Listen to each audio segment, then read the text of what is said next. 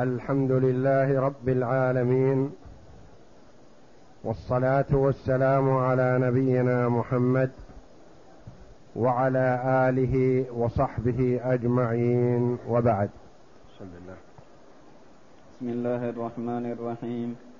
قال المؤلف رحمه الله تعالى فصل وإن كان موسرا فلغريمه مطالبته وعليه قضاؤه لقول النبي صلى الله عليه وسلم مطل الغني ظلم متفق عليه.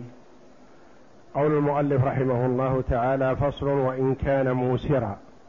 يعني إن كان المدين موسرا فلغريمه مطالبته.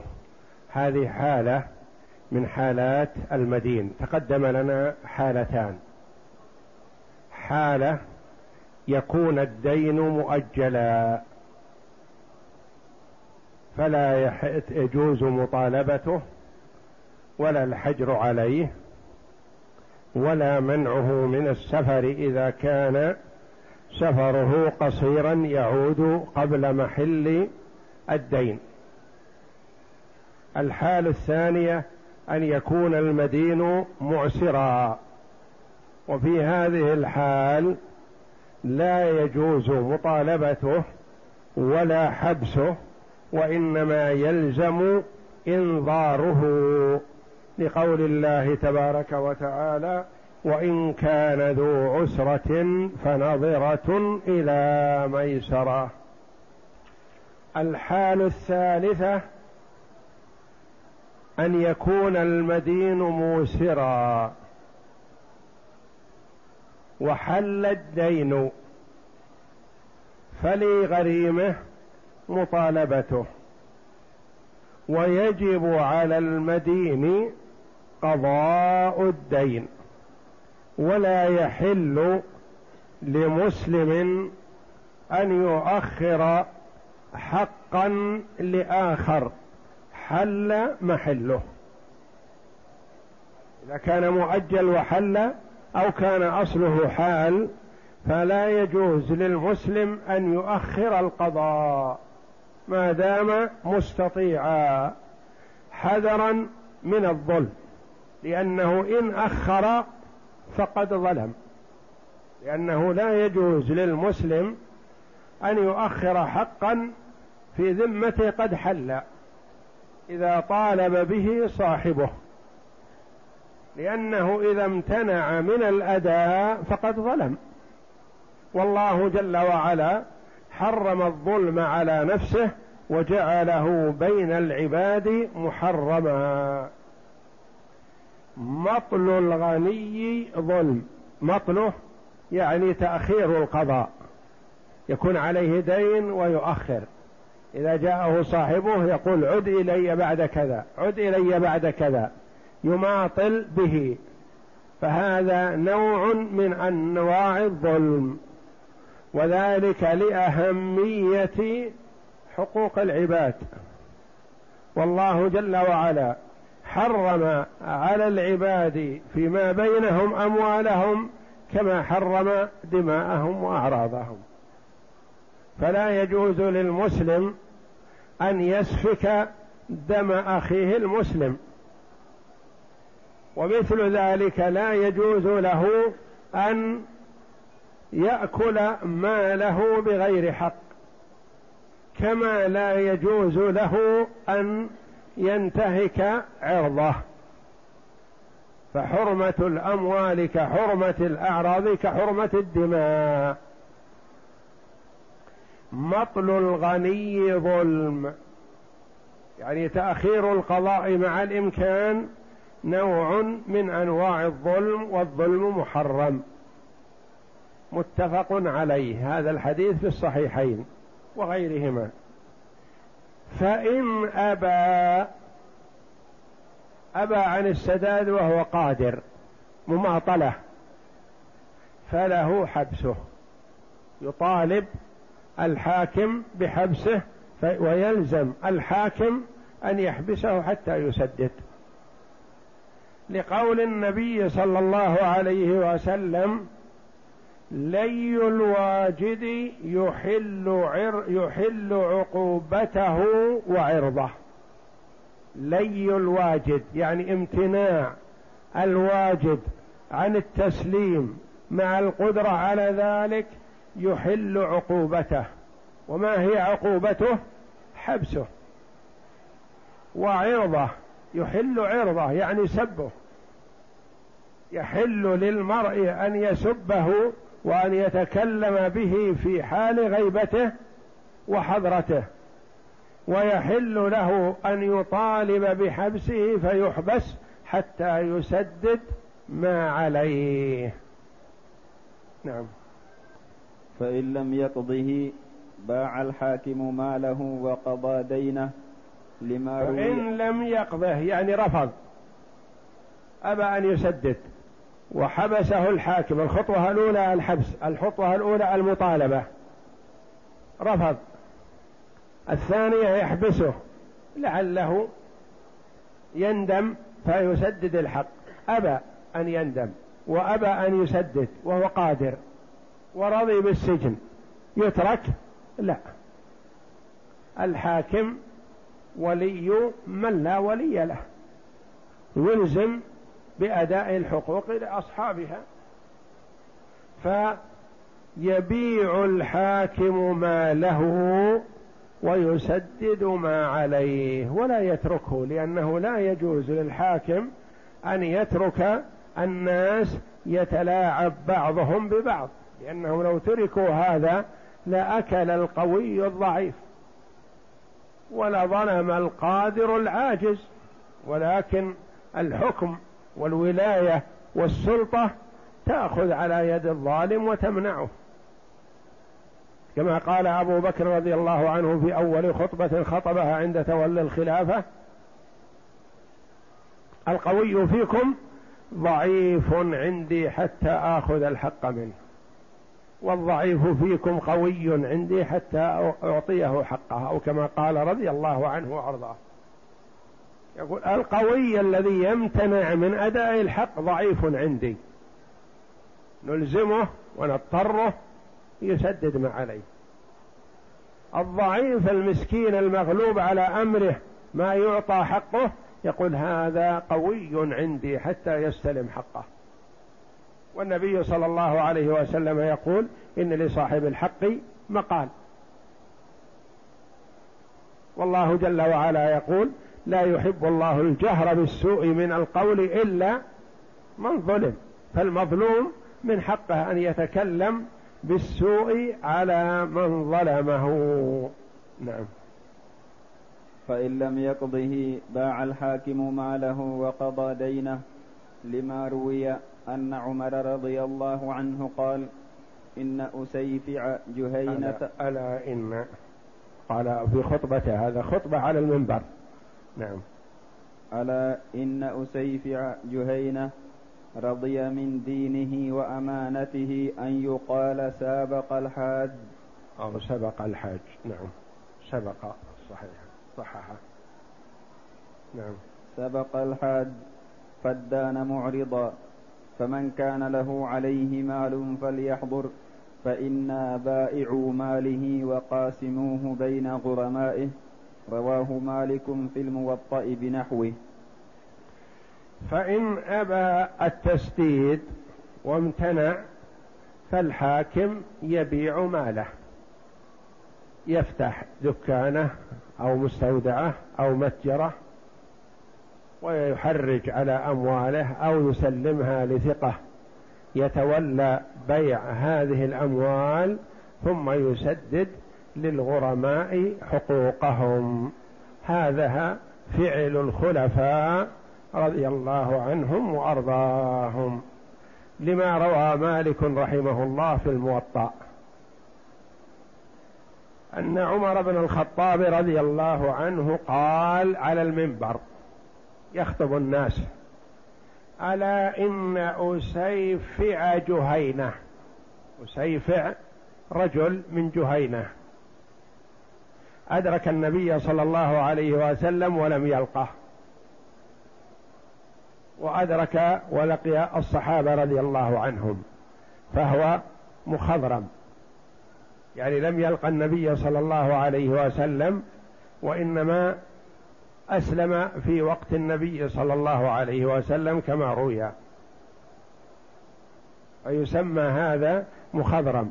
يعني أدرك عصر النبي صلى الله عليه وسلم ولم يلقه ولقي الصحابة رضي الله عنهم. ألا إن أسيفع جهينة. هذا الرجل من جهينة.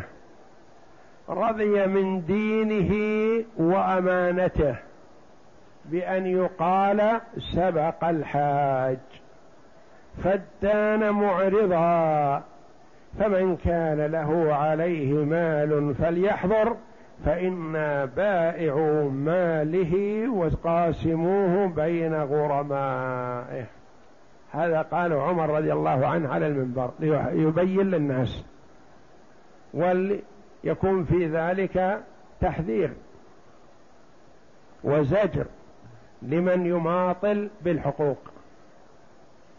قال إن عسيفع جهينة رضي من دينه وأمانته يعني ضيع دينه وضيع أمانته لهدف ما هو؟ يقال سبق الحج. يقال أن هذا الرجل كان يأتي إلى معارض الإبل فيختار الإبل القوية السريعة المعروفة الذلول التي تمشي وتسبق ويدفع فيها غالي الثمن. وليس عنده مال وإنما يستدين. يستدين ولا ينوي السداد ما ينوي القضاء. معنى قوله إن عمر رضي الله عنه قال عنه ذلك فدان معرضا يعني تدين. ديون كثيرة لأجل أن يشتري الذلول الغالية الثمن ليسبق الناس في الطريق يكون في المقدمة وقبلهم يصل بيوم أو يومين قبل الحاج. معرضا معرضا عن السداد يعني ما كان ينوي أن يسدد.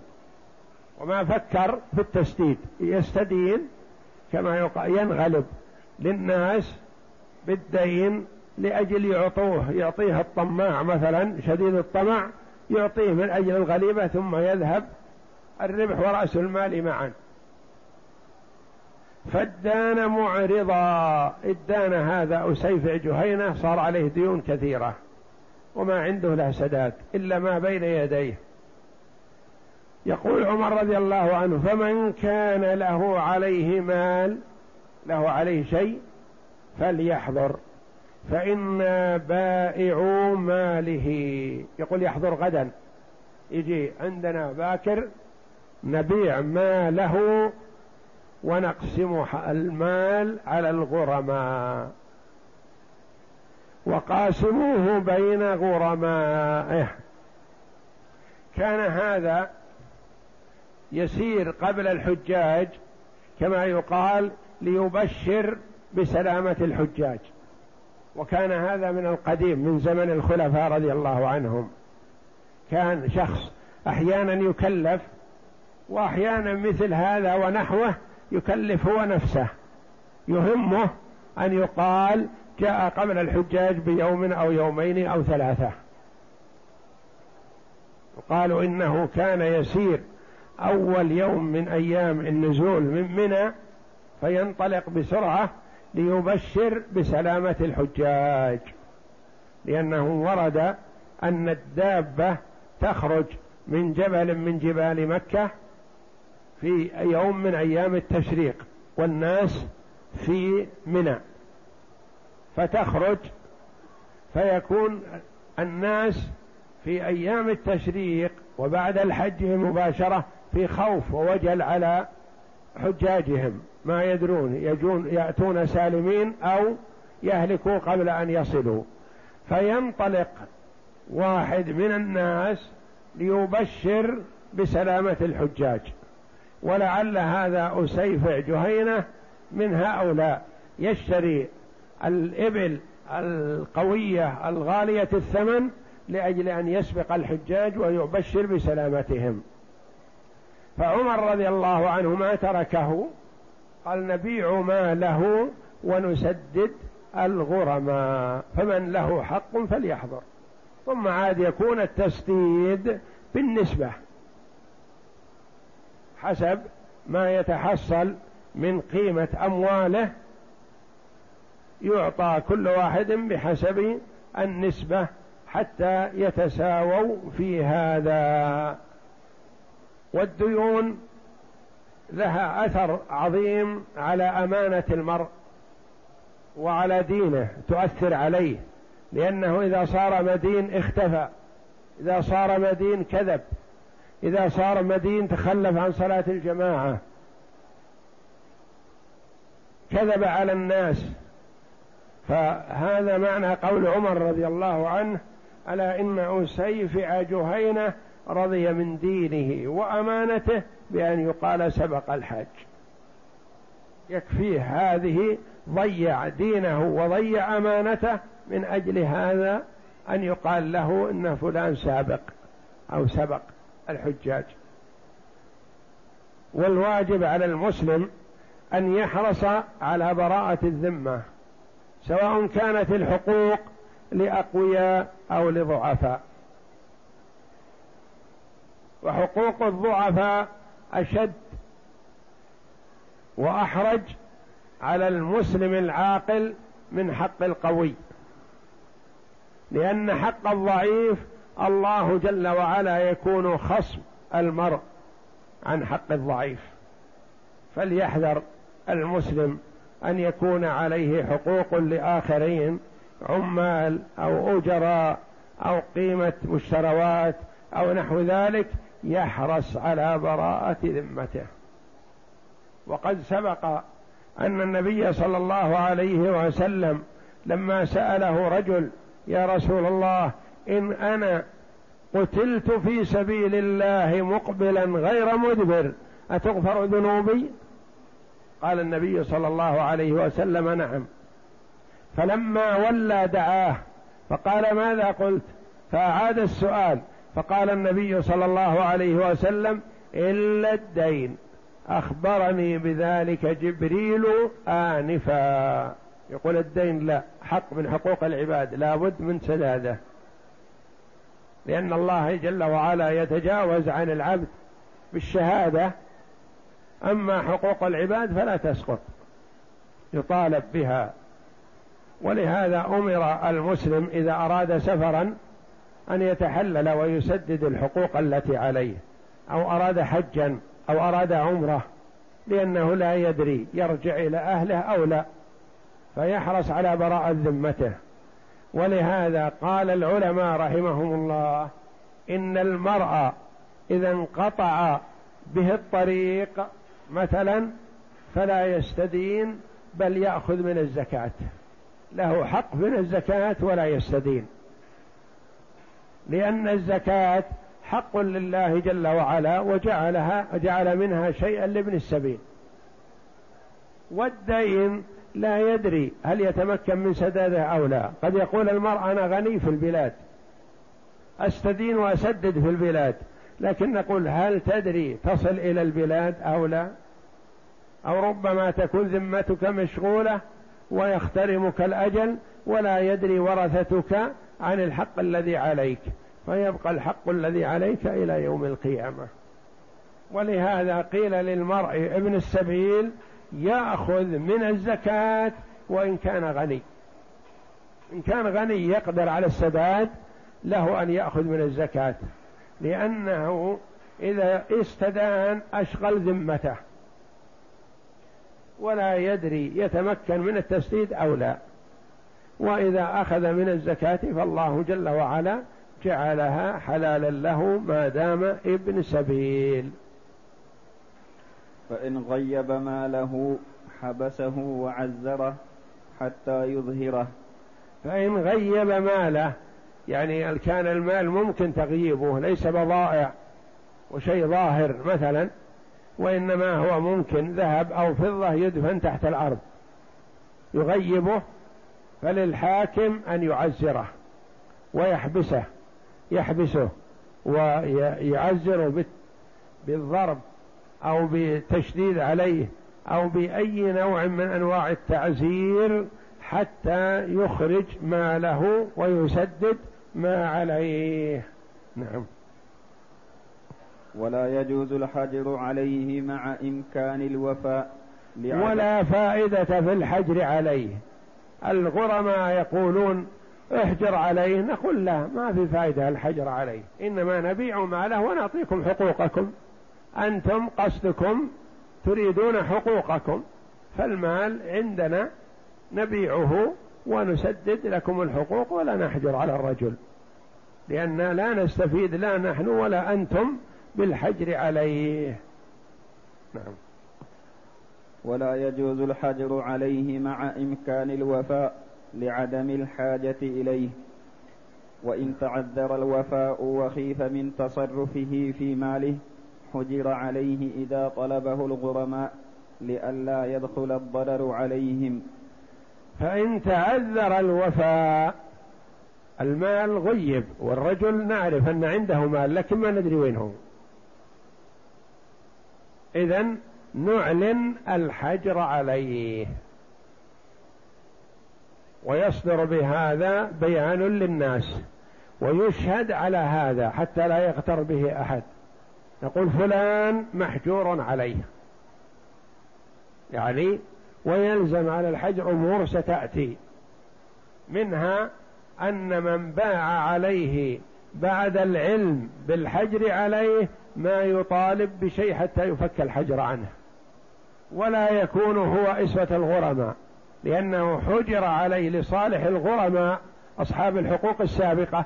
أما هذا فهو دخل على بصيرة ورضي بتضييع ماله فلا يساوي ولا يحاص الغرماء. يعني مثلا الرجل له مال لكنه قليل وغيبه ثم تقدم الغرماء بطلب الحجر عليه فحجر عليه الحاكم وأعلن هذا بأن فلان محجور عليه لا يباع عليه ولا ولا يحق له التصرف في ماله. آخر شخص آخر باع عليه بعد الحجر. قال أنا أعرف أن الرجل غني ولا بأس من الحجر عليه أنا بيع عليه باع عليه. هل يحاص الغرماء في البضاعة والمال الموجود حاليا؟ لا. يقال له أن تنتظر حتى يفك الحجر عنه بسداد الحقوق التي عليه ثم طالب. لأنك دخلت أنت على بصيرة. وإن تعذر الوفاء وخيف من تصرفه. يعني يخشى أنه يمنح هذا كذا يعطي زوجته كذا يعطي ولده كذا يصرف أمواله. نقول فلان محجور عليه. محجور عليه لا يعطي. ولا يوقف ولا يتصرف في شيء من ماله. لأن حقوق الغرماء تعلقت بعين ماله هذا فلا يجوز له أن يتصرف فيه. نعم. فصل فإن ادعى العسار من لم يعرف له مال فالقول قوله مع يمينه لأن الأصل عدمه. فإن ادعى الإعسار المدعون للإعسار كثير. منهم من يكفي أن يحلف يمين أنه معسر ونخلي سبيله. ومنهم من لا نقبل يمينه بل نعزره حتى يتبين لنا ماله. نحبسه نضيق عليه. ومنهم من لا يثبت إعساره إلا بشهادة شهود من خواصه وممن يعرف حاله. يعني شهود الإعسار ما كل واحد يصلح أن يشهد للإعسار. يأتينا مثلا يقول أشهد إن فلان معسر. نقول متى عرفته؟ يقول عرفته من خمسة أيام. يقول لا شهادة غير مقبولة. يأتينا آخر يقول أشهد أن فلان معسر. نقول وين تسكن؟ يقول أنا أسكن في الطائف. والمعسر ساكن في مكة. نقول وما يدريك. يقول أعرف أنه معسر. نقول لا. لابد من خواصة. من أحد عنده في مكة. يشهد بحاله. من هو هذا الذي يكفي فيه اليمين؟ إذا ساقه إلى القاضي قال المدين أنا معسر. يقول له القاضي تحلف؟ يقول نعم أحلف. فيحلف ويخلي سبيله. من هو هذا؟ هذا هو الذي لم يعرف له مال. ما كان عنده بيع ولا شراء. ادان هذا الدين لقوته وقوت عياله. معروف مثلا أنه فقير. فنقول للتأكد احلف بأنك معسر فإذا حلف خلينا سبيله.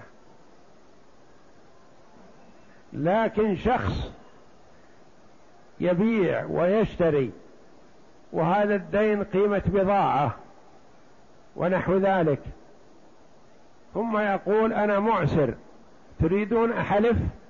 هل نقبل يمينه؟ لا لأن هذا صاحب معروف صاحب تجارة. حلف إنه معسر ما نقبل يمينه. الذي نقبل يمينه هو الذي لم يعرف له مال أصلا.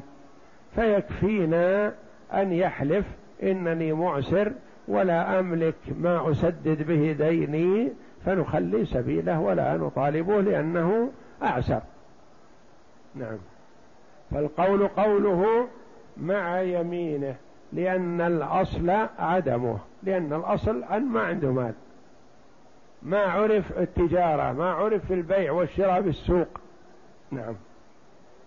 وإن عرف. وإن عرف له مال أو كان الحق لزمه في مقابلة مال كثمن مبيع أو قرض لم يقبل قوله إلا ببينة لأن الأصل بقاء المال ويحبس حتى يقيم البينة. وإن عرف له مال عرف المدين هذا إنه صاحب دكان يبيع ويشتري بالسوق. أو كان هذا المال الذي عليه قرض. أو كان هذا المال الذي عليه قيمة بضاعة. نقول هذا معروف له مال. وين راح المال؟ احترق غرق سرق ماذا؟ لابد قال نعم. قال شيئا منها نقول ما نقبل قولك. إلا بشهود تثبت هذا ببينة بأن كان عندك مال وخسرت خسارة عظيمة. أو عندك مال وسرق. أو عندك مال واحترق. أو عندك مال وجاءتك بضاعة من كذا أو كذا فغرقت في أثناء الطريق. هذا يعلم من طريق البينة. ولا نقبل قوله. الذي نقبل قوله هو الذي لم يظهر أن له مال. أما من ظهر له مال ثم ادعى الإعسار فلا بد من البينة. نعم. فإن قال غريمي يعلم إعساري فعلى غريمه اليمين أنه لا يعلم ذلك. فإن قال أنا معسر ونحن نعرف أنه في السوق يشتغل. فنقول أحضر بينة أنك معسر. قال ما يحتاج أحضر بينة. غريمي الذي يطالبني بالحق يعرف أنني معسر. أحلفوه واعملوا بي ما شئتم. فنقول لغريمة ماذا تقول؟ قال نعم هو صادق أنا أعرف أنه معسر لكن أريد حقي.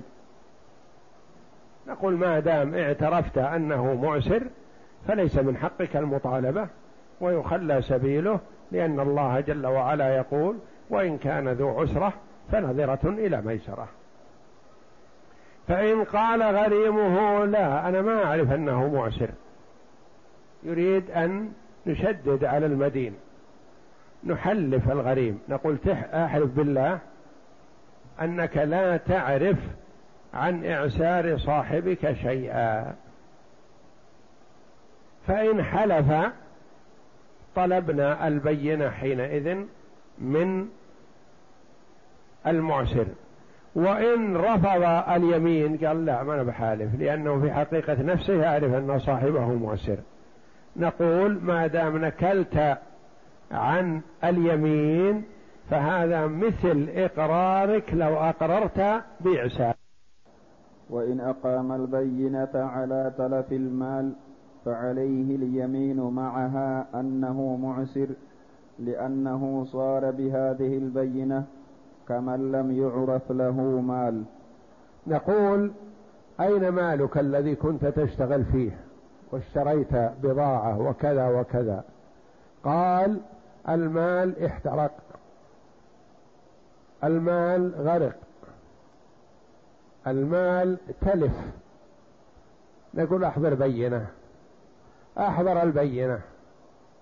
شهدت البينة أن المال تلف. أو احترق أو غرق أو أي نوع من أنواع ذهاب المال. نقول بهذه البينة زال ثبوت المال الظاهر. نريد منك اليمين على أنك معسر لأنه يجوز إنه تلف لك مال لكن عندك مال غيره. فنحلفه يمين مع البينة أنه معسر. نعم. وإن شهدت بإعساره فادعى غريمه أن له مالا باطنا لم تلزمه يمين. لأنه أقام البينة على ما ادعى. وإن شهدت البينة بإعساره فادعى غريمه أن له مالا باطنا. قال البينة ما تدري هذه. والرجل عنده مال مغبيه مخفيه عنا وعنكم. فلا نلتفت إلى دعوى الغريم هذه لأن شهادة الشهود كافية في إثبات الإعسار. نعم. لأن لأنه أقام البينة على ما ادعى وتسمع البينة على التلف. وتسمع البينة على التلف. يعني إذا حضر شهود يشهدون أن ماله تلف بغرق أو حرق أو ريح أو نحو ذلك تسمع البينة حتى وإن لم تكن ذات خبرة بحاله لأن هذا من الأمور الظاهرة. فرق بين أن تشهد البينة بفلسه أو وعساره أو تشهد البينة بتلف ماله. أي بينة تشهد بتلف ماله تقبل لأن هذا شيء ظاهر. وأما البينة التي تشهد بإعساره فلا تقبل إلا إذا كانت تخبر حاله خبرة جيدة. نعم. وتسمع البينة على التلف وإن لم يكن ذا خبرة باطنة لأنه أمر يعرف بالمشاهدة. يعني التلف يعرف بالمشاهدة نعم. ولا تسمع على الإعسار إلا من أهل الخبرة بحاله لأنه من الأمور الباطنة. ما ما تسمع شهادة البينة إلا ممن يعرف حاله حقيقة. أما ناس ما يعرفونه لا ما تقبل شهادتهم على أنه معسر. نقول وما يدريكم يمكن عنده أموال مخفية. نعم. فإن كان في يده مال فأقر به لغيره سئل المقر له فإن كذبه بيعت الدين. وإن صدقه سلم إليه. نعم. فإن قال الغريم أحلفوه أنه صاد أنه صادق لم يستحلف لأنه لو رجع عن الإقرار, عن الإقرار لم يقبل منه. فإن كان في يده مال المدين بيده مال ويقول أنا معسر. نقول ما هذا المال؟ قال هذا المال لجاري. هذا المال لأخي. هذا المال لأبي. هذا المال لزوجتي. ما عندي أنا شيء. نستدعي من أقر له. نستدعي جاره. فنقول هذا الرجل يقول إن هذا المال لك. ماذا تقول أنت؟ قال صحيح. أنا أعطيته يتاجر لي وما يقسم الله من ربح بيني وبينه. أنا رحمته حينما أفلس فأعطيته مال يتاجر فيه لي وما يقسم الله من ربح بيني وبينه. نقول إذا سلم المال لصاحبه لجارك ولا تظهر أمام الناس أنك غني وأنت مدين. فإن كذبه صاحبه قال لا ما أعطيت شيء هذا له وليس لي. فنأخذه منه ونبيعه ونسدد ما عليه. فإن أقر به لغيره سئل المقر له من أب أو أخ أو جار أو زوجة. فإن كذبه بيع في الدين إن كذب قال لا ما لي شيء هذا له. أخذناه وبعناه وسددنا الدين منه. وإن صدقه سلم له المال. قلنا خذ مالك. لا يأخذه الغرماء. إن قال الغريم ما هو صادق. يقول لي أبي والمال ماله. يقول لي أخي والمال ماله. يقول لي جاري والمال ماله. لكن جاره وأخوه وأبوه متستر عليه. حلفوه. إن المال مال جاره وليس له. لا نقول ما نحلفه. لأن إقراره يكفينا في أخذ المال من يده. لو ما حلف يذهب مال جاره؟ لا. ما يذهب بالنكول. لأن المرء أحيانا ينكل عن اليمين مثلا فما يقبل منه حتى لو لو أراد الرجوع عما أقر به ما يقبل منه. فمثلا لو أقر أن عنده لزيد ألف ريال ثم من الغد قال لا ما عندي له شيء. هل يقبل رجوعه؟ لا. فكذلك إذا قال هذا المال الذي بين يدي لجاري ثم أراد أن يرجع يقبل رجوعه؟ لا ما يقبل رجوعه ولا يقال له احلف. حتى لو رفض اليمين فالمال عندنا هو مال جاره بناء على إقراره. نعم. فإن قال الغريم أحلف أنه صادق لم يستحلف لأنه لو رفض اليمين ما استفدنا شيء. نعم. وإن طلب يمين المقر مقر له لأنه لو رجع قبل رجوعه. وإن طلب اليمين من المقر له أحلفناه لأن هذا ينفع فيه النكول.